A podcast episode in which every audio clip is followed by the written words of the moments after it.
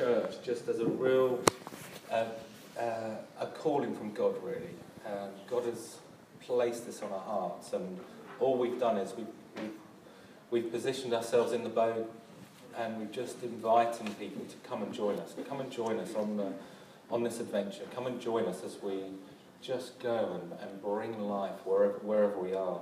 I remember on our first service in the summer, we, um, we read uh, a passage of scripture from Isaiah 61, and it's, uh, it's something that God has placed in, inside of us. And if we could create a mission statement, I think we would go for Isaiah 61.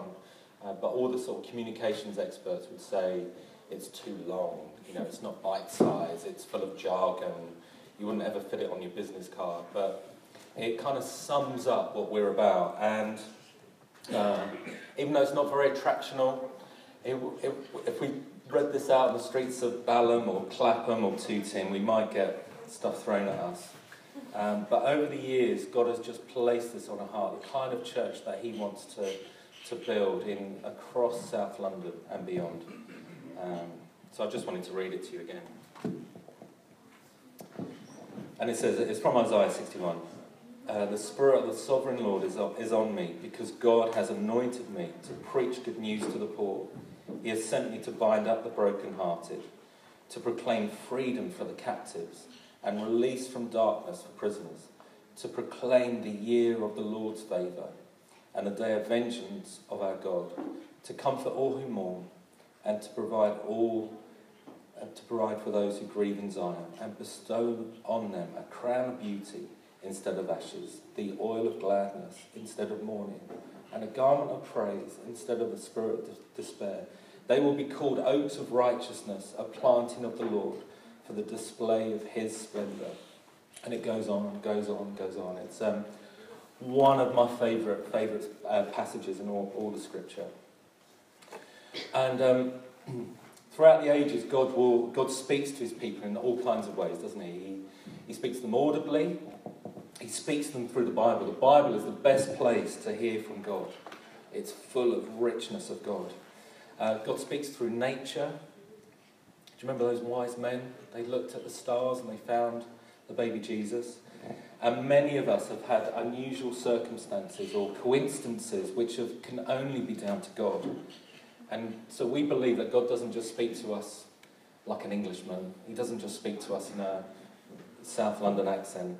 He, uh, he's, there's loads of different ways God speaks to us. And our, and, our, and our role as just followers of Jesus is just to tune in, just hear what, hear what God's saying to us now, just to tune in and to hoist up our sail and uh, just to allow the Spirit of God to take us where, where, he, will, where he wills.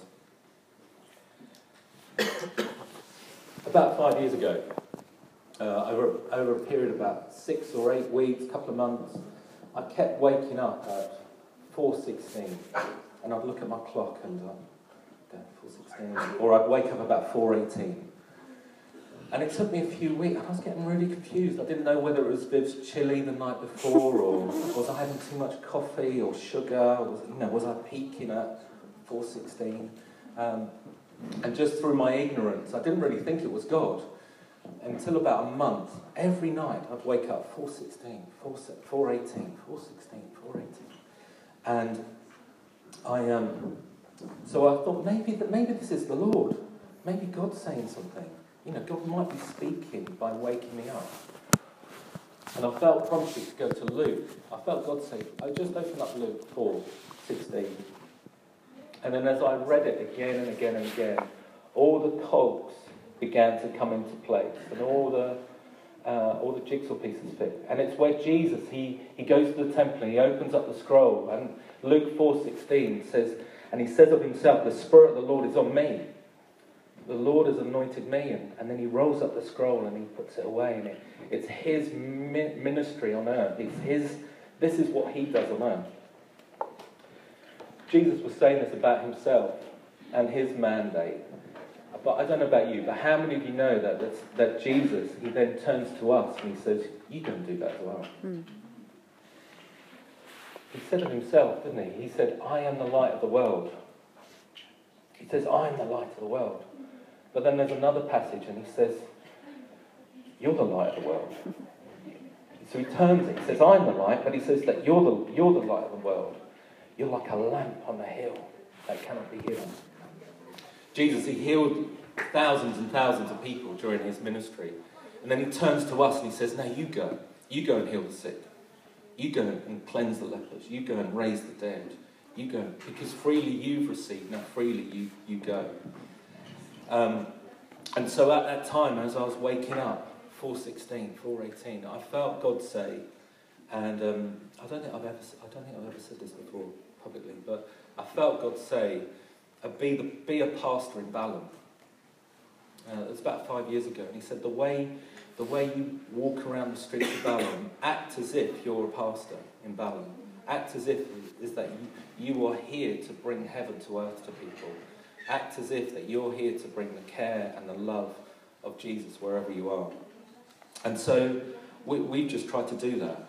We've just tried to care and demonstrate the love and the power of God and just to invite Jesus, in, invite people into a relationship with Jesus. And that same Jesus, I believe, has called each one of you and each one of us to be, to be pastors wherever we are, to be his ambassadors, to uh, we, call about, we talk about representing Jesus. We represent Jesus wherever we are. We present Jesus wherever we are. So you might be a single mum. You might work in a multinational corporation. You might work in a coffee shop or run your own business. You might be unemployed looking for work.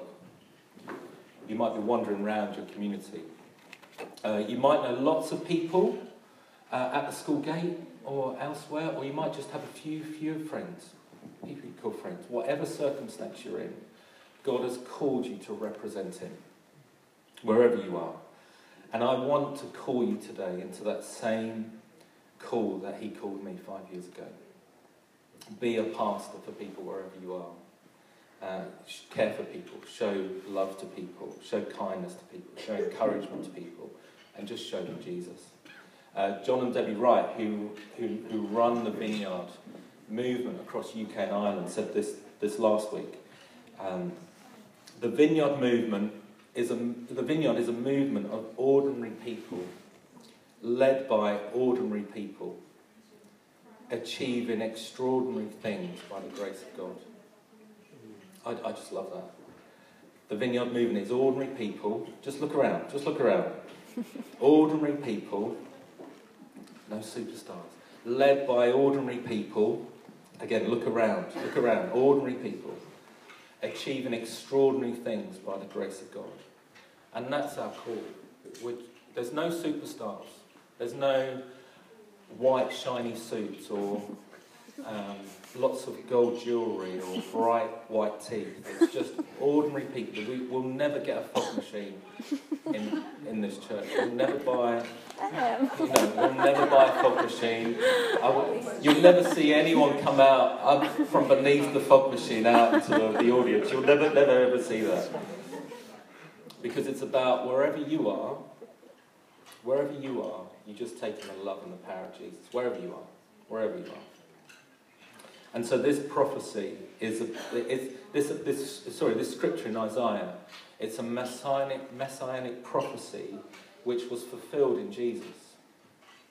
So when he took the scroll, he said, This is now fulfilled because I've arrived. Jesus has arrived on earth. And I imagine this, this scripture at the time when Jesus read it, it's like Arnold Schwarzenegger just turning up with a big bazooka because it's loaded full of powerful stuff. And he says, I'll be back. No. Um, so the prophecy is about Jesus, about the Messiah's ministry, and the kind of ministry that Jesus now calls New Testament believers into. Words like anointed are in here. Words like it's good news hint to us as believers who are who, are, who have the opportunity now to continue the work of Christ.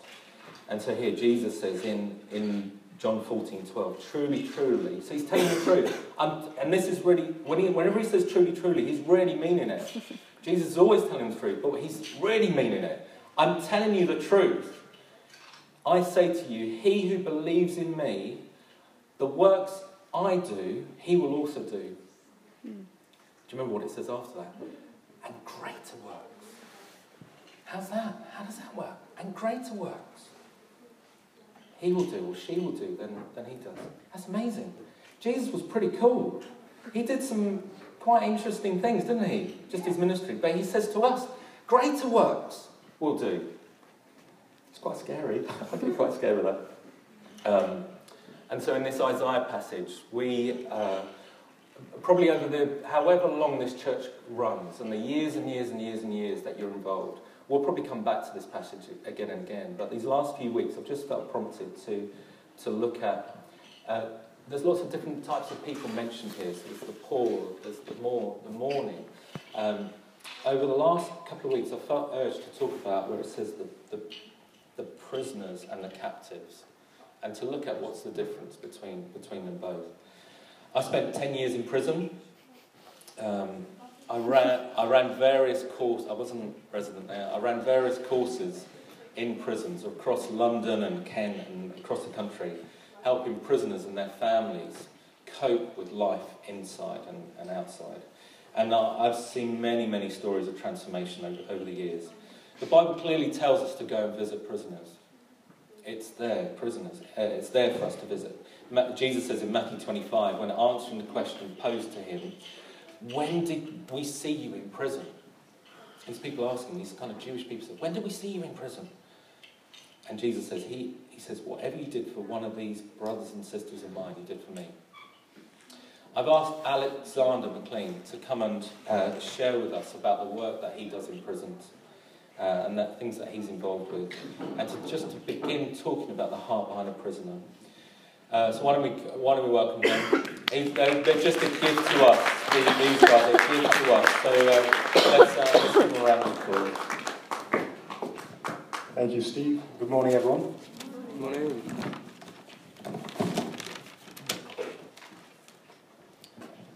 Um, I was told I had about 10 minutes to share something about the heart of a prisoner, good and bad. Uh, I spent all my adult life working in prisons. I started when I was 18 working in prisons in East Africa. I spent time in about 130 prisons all over the world. Since I was 21, I've been a magistrate, so I send people to prison. In the last few years, um, I found myself in circles where I'm mixing with some very rich people, um, and I see that there are other kinds of prisons that many of us live in, prisons of um, possessions and money. Um, but today I'm going to reflect briefly on some of my experiences in uh, prisons in East Africa and some of the encouragement that I think um, we can all draw from the lives of people in prison. Briefly, to go into my background, when I was um, 16, I started volunteering every week at Trinity Hospice in Clapham. I became interested in how dying people were looked after. When I was 18, I went to Uganda to volunteer at a hospice. Uh, one day, I went to Uganda's National Referral Hospital, where the hospice was taking morphine to a patient. I noticed a man lying naked on the floor by the toilet on a plastic sheet in a pool of urine. Uh, the nurse said that he'd been found by the police unconscious in a market. They thought he had diabetes, they didn't know his name, he didn't have any relatives, they were waiting for him to die. I realised that if you didn't have uh, family members to look after you, you wouldn't be fed, given drinks, um, or cared for. As I looked at him, I saw the flesh on his bottom and back was rotten down to the bone because um, he'd been lying unconscious like that for so long. I returned the next day, bought a basin, some soap, in a town. I found a nurse trained by the hospice. Together we bathed him. We tried to advocate for him, give him some clothes and some sheets. I spoke to the doctors and nurses on his behalf. I did that for five days, bathing him, feeding him, advocating for him. I came on the sixth day and he died the night before. He was lying dead and naked on the floor. After a while, a porter came with a trolley with a dead woman, put him on top of her, and said they'd go to a mass grave, uh, together with all those who didn't have any relatives was a turning point in my life because I realized that there are a category of people whose lives have no value to their community. I think that growing up in London, we have the idea that everyone's life is somehow um, precious to some extent. But I realized that there was a category of people who lived and died like animals. I spent three months on that ward, bathing and feeding patients dying of AIDS and TB who'd been abandoned by their families. Many of those I cared for were prisoners. Usually they were teenage boys about the same age as me. In Uganda, about a third of prisoners are there for having underage sex, which carries a maximum penalty of death. So a 16-year-old boy who has consensual sex with his 16-year-old um, girlfriend who has committed an offence can be in prison for um, very many years. I saw these prisoners had usually been in prison for years without trial. I'd find them in hospital, handcuffed to the beds, sometimes coming to the police station um, having been beaten, uh, sometimes with very serious injuries. And the doctors and nurses would reject them because they were prisoners. They could starve to death in hospital or die of dehydration. This caused me to visit Uganda's maximum security prison. I ended up refurbishing the hospital during my gap year. Uh, and a few years later at university, I established the African Prisons Project to bring dignity and hope to men and women and children in prison in Africa, initially establishing prison libraries and clinics. Seeing that by itself a library doesn't change much. If prison staff went into the library and beat the prisoners, saying, You bastards, what are you bothering with books for? You think that can change your life? It'll do nothing. So we started employing librarians and teachers, lawyers and counsellors to provide basic health and education and legal services uh, to prisoners and to prison staff. We realised you couldn't serve one without the other we saw that prison work wasn't sexy and it was impossible to um, employ enough staff to meet the needs of prisons and prison staff. But we realised it wasn't necessary because there are many leaders in prison. I thought about the people who inspired me most, people like Martin Luther King or Gandhi, um, who spent time in prison and went on to change the world. It seemed that prison could be like a refiner's fire. Prison could destroy self-esteem, destroy courage, remove a sense of one's uh, personal identity, one's own gifts and talents, or it could build boldness, build resilience, build determination. The organisation that I um, now run with a team of 35 staff works to identify and develop leaders amongst prisoners and prison staff and to equip them to, um, to serve their communities and nations. We help prisons and prison staff get law degrees with the University of London by correspondence, helping prisoners to become lawyers, um, and equip uh, people in prison to provide basic literacy and health services in their prisons and beyond. I've been fortunate to get to know um, hundreds of prisoners and prison staff um, during the years of doing this work. I wanted to share the story of one um, who's had a particular impact on me. I met her first when I was 19. Her name's Susan. She was given the death penalty when she was 21 for killing her husband. Uganda has some of the highest rates of domestic violence in the world. It's commonly said that if your husband doesn't beat you, then he doesn't love you. Hmm. So Susan, had killed her husband, was sentenced to death. From death row, she taught herself and did her A levels. She established a choir, wrote songs for them. She was a leader in the prison church. It was clear that she had gifts and talents. 2011, we got her admitted to the University of London to study for a degree in law from death row. She performed well. She was one of the University of London's best students in human rights law. Hmm. She established a legal aid clinic at her prison, writing bail applications and appeals for her fellow inmates. About 18 months ago, she got her diploma in law given to her by Uganda's most senior judge, who said, What you've done is remarkable. When you get out of prison, and she'd been to court and spoken on her own behalf, had her death sentence overturned, um, and in fact was released last week. When you get out of prison, you should apply to become a judge. She said, I won't. She said, First, I'm coming to London to graduate at the Barbican um, with the, the other graduates, and then I'm doing my master's in trust law. Because I've seen that in Uganda, when a man dies, often his relatives come in and take the land and home and possessions from his widow and children, and they're left with nothing. She said the law can change this, and the law can protect this vulnerable group. Working with people like Susan has taught me that basically we're all the same. Uh, I'm not sure uh, what, what I can say about the heart of a prisoner because all of us are potential prisoners. All of us do good and bad. All of us need forgiveness. Just because one has stolen, there's much more to them than being a thief. Just because one has raped, there's more to them than being a rapist. Because one has killed, there's more to them than being a murderer. I guess that this should be um, something that as Christians it's easy to accept. If we, we look at the Bible and we think about um, the way that the, the church was founded, David killed. Jesus was um, crucified next to a thief, and he said um, that today you'll join me in the kingdom of heaven. Paul terrorized and was responsible um, for the killing of Christians. I guess if he was, he was alive today, he might be a member of ISIS. And yet God used all of these people. God can use us all, regardless of um, what we've done, how old we are, how rich or poor we are, what our background is. Being in prison has told me that if we're ready to take that step, if we're ready for God to use us, He can use us in remarkable ways. I spend time in prisons without toilets, without electricity, without water, and I see prisoners serving their peers. I think about how this country evolved. For, for the majority of Britain's history, we didn't have any welfare state.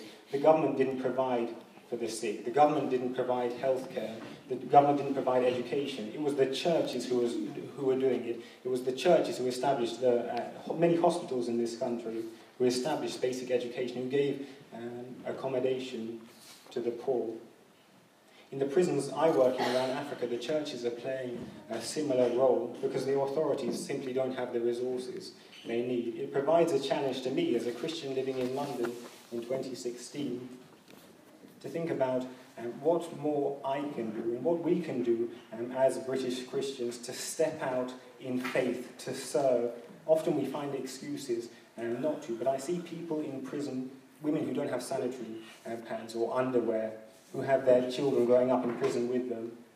They don't have um, basic resources for their children. They say, God, use me. I'm ready to teach in the prison school. I'm ready to lead an agricultural project in this prison. I'm ready to pre- uh, preach um, in the prison church. And they bring remarkable change.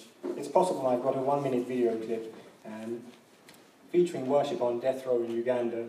Um, Hannah and Frederick and I uh, regularly attend church there. And this is from last um, summer. This is a church that has around five chairs, no roof. Um, most of the time, uh, no pastor from outside. Prisoners lead the service. And yet there's a passion for God there's an intensity of worship. And there's a culture of service and compassion coming from these people who have nothing that I've never seen anywhere else.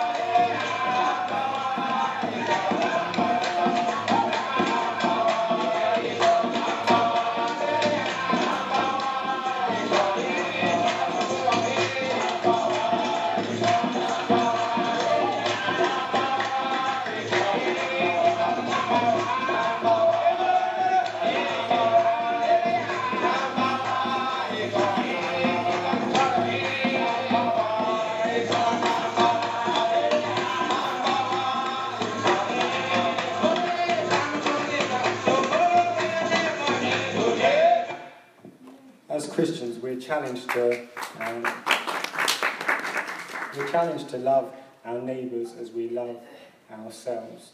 I've seen that in prison, serving brings hope. As human beings, each of us need a sense of um, purpose.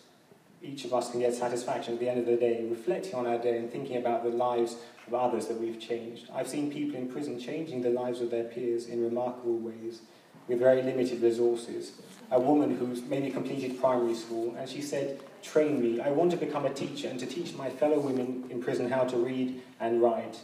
When they went into prison, their husband had to sign on their behalf, or they had to use a thumbprint to sign forms. I want to teach these women how to write their names. And in doing so, that woman gets joy and satisfaction that comes um, with serving others. Uh, so, my challenge for myself and for all of us is to see how can we step out further? How can we ask God to use us, and how can we have the faith to do so? Not to see the, all the miles ahead, but the faith to take the first step and say, God, I'm ready to be uncomfortable. I'm ready to go into an environment that's new to, you, new to me, but I want to serve you. Uh, I want to leave you with this um, quote that I like very much that's been attributed to St. Teresa of Avila. She said, Christ has no body but yours. No hands, no feet on earth but yours. Yours are the eyes with which he looks compassion on this world.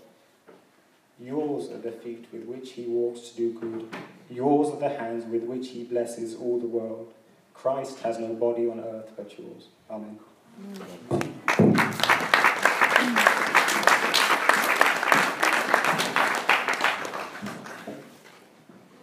Thanks, Alexander. Thank you.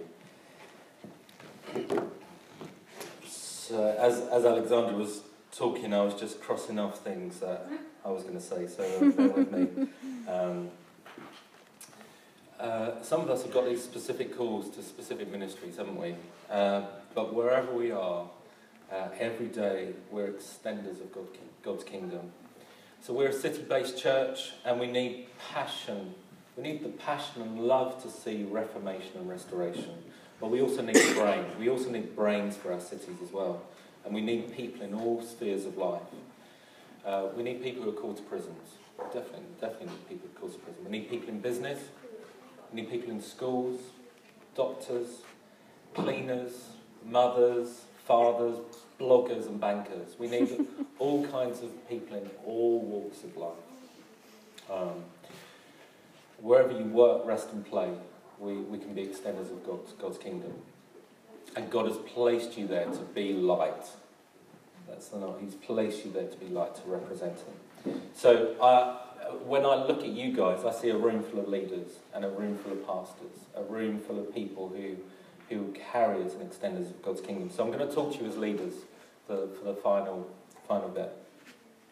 Um, whenever you meet people, the question we want to find out is are they a prisoner or are they a captive, as it says in Isaiah? And I just want to explore as quick as I can the, difference between the two and then as leaders in the room, what can we do to help people if they're, if they're a prisoner or a captive? Um, so spiritual captives, let me just go over here. Spiritual captives, um, uh, I want to propose that they, they're believing lies. That they're believing lies, but uh, believing lies about themselves. Whereas prisoners, because how many of you know that you can, you can be in a, you don't have to be locked up to be in prison. Mm. And I believe prisoners are there because of the stuff they do or the things that they are that they are doing. And the Bible the Bible calls it sin. And so as we meet people and as we counsel people, as we pastor people, my hunch is they're either captive by something, uh, either lies, or they're in prison because of the stuff they're doing. So I just wanted to talk about that. Um, uh, I'm going to skip that. so we hear prisoners are sent to prison by a judge. Prisoners who broke the law or who have sinned uh, have, to, have to repent to be released. And so as, as, as followers of Jesus, we're, we're helping people to, to turn and shift towards, towards Jesus. Let me just say, uh, Sin for Dummies is simply um, just a short short phrase really. Uh, sin is any, any deliberate action, attitude, or thought that goes against God. Uh, some of us think that sin's this obvious act, such as sort of murder or adultery or theft, but um, we, we have these two types of sin sins of impulse and sins of the heart. And uh, sins of impulse say, I see something, I want it, so I take it. I see that. I really want that. I'm going to have that. And we think about the obvious things, um, like murder, adultery, you know, theft. Uh, but sins of the heart are, are slightly subtler. It's things like um, the things that are going on the inside of the person, so jealousy, hatred, anger, bitterness. Um, and unforgiveness. I, myself and other people, I think at the root of lots of people's entrapment, if you like, is unforgiveness. Uh, I would say, and I'm just going to throw this out, I'm going to say about 80% of people who are trapped, whether that's in prison, through stuff that they're doing or stuff that they've done, I think 80% of the root is unforgiveness.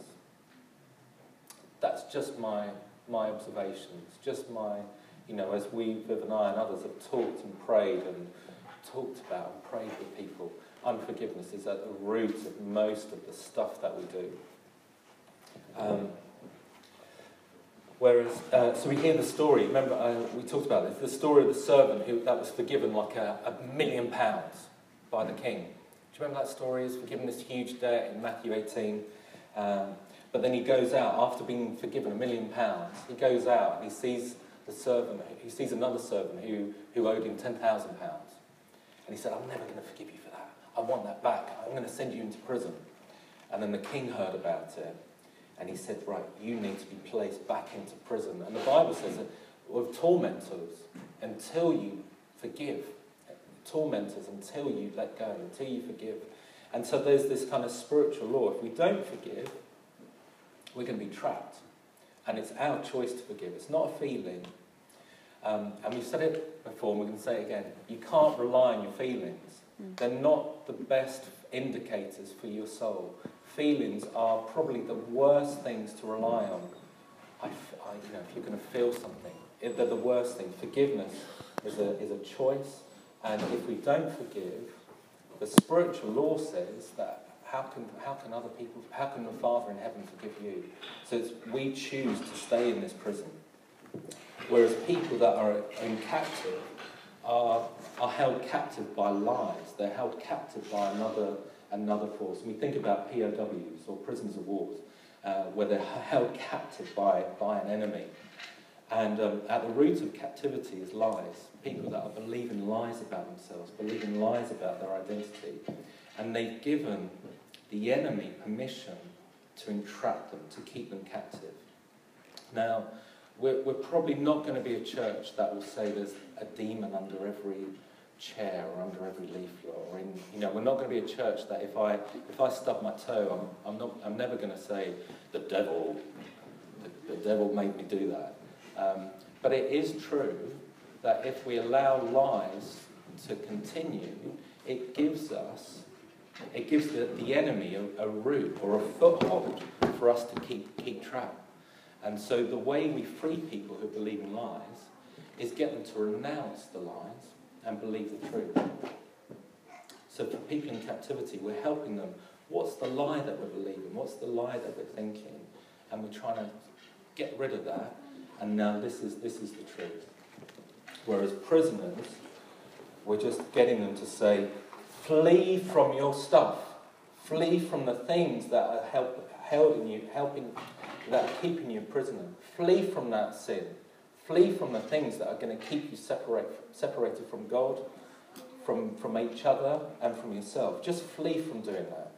Um, and then receive the forgiveness that comes, comes through Jesus. So, my hunch is over the years, as you lead people and as you pastor people, just have that in mind. The person comes to you and says, I'm really struggling with this. Am I, I'm really struggling with that. I'm, my identity, I, I just can't get over this. Are they held captive by a lie?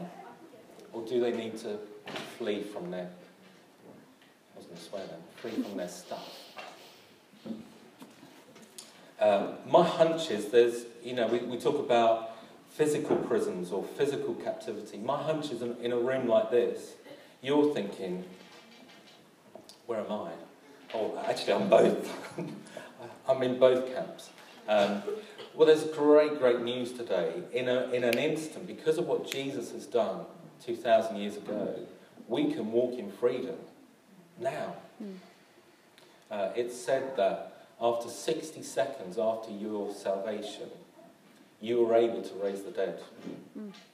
60 seconds after your salvation, you have the very Holy Spirit, the, the God man himself living in, and breathing inside of you.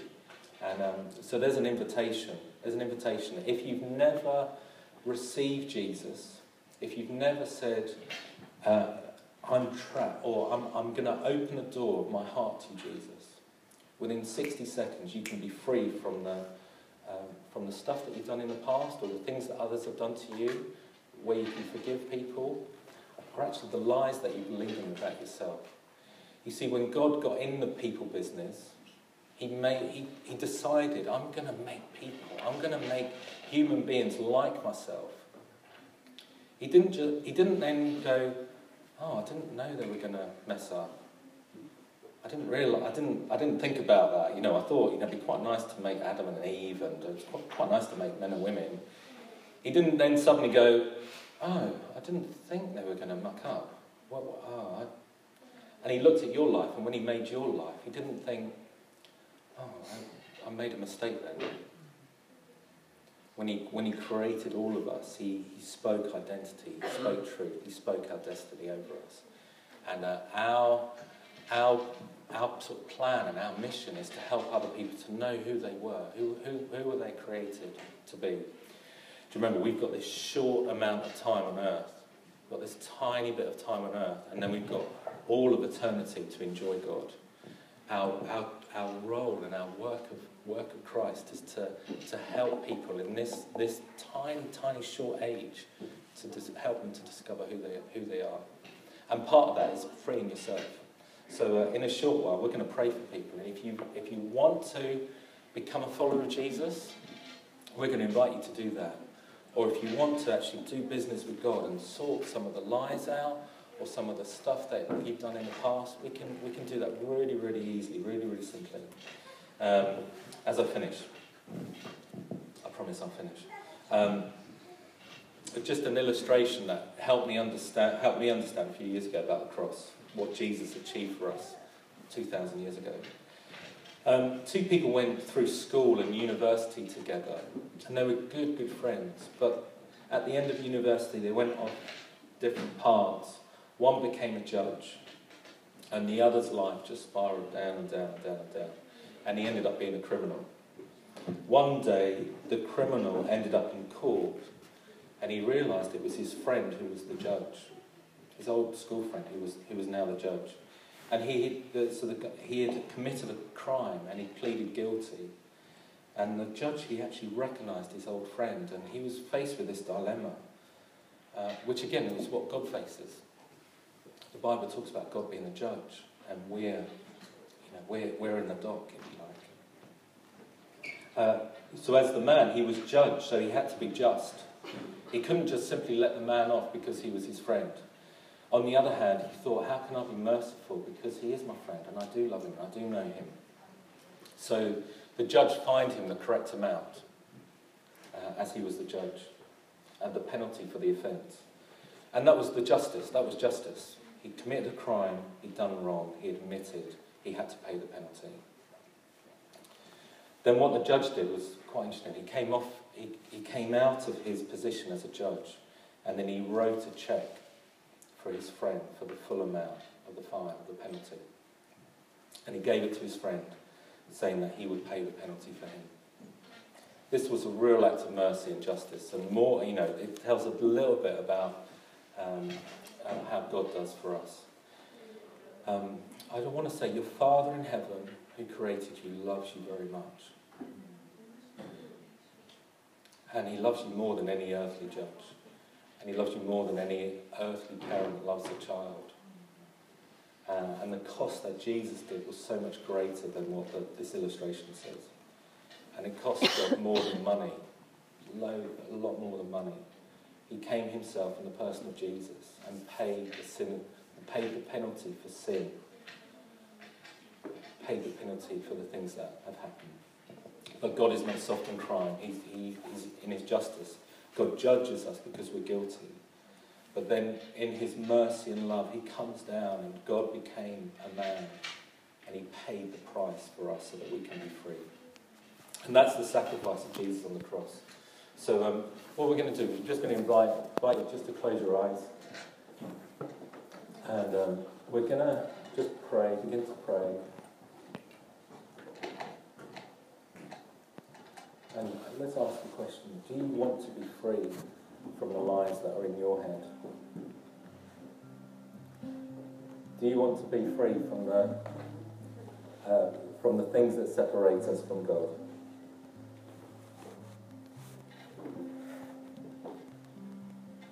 Jesus said, if you continue in my word, then you're truly disciples of mine. And you'll know the truth, and the truth will make you free.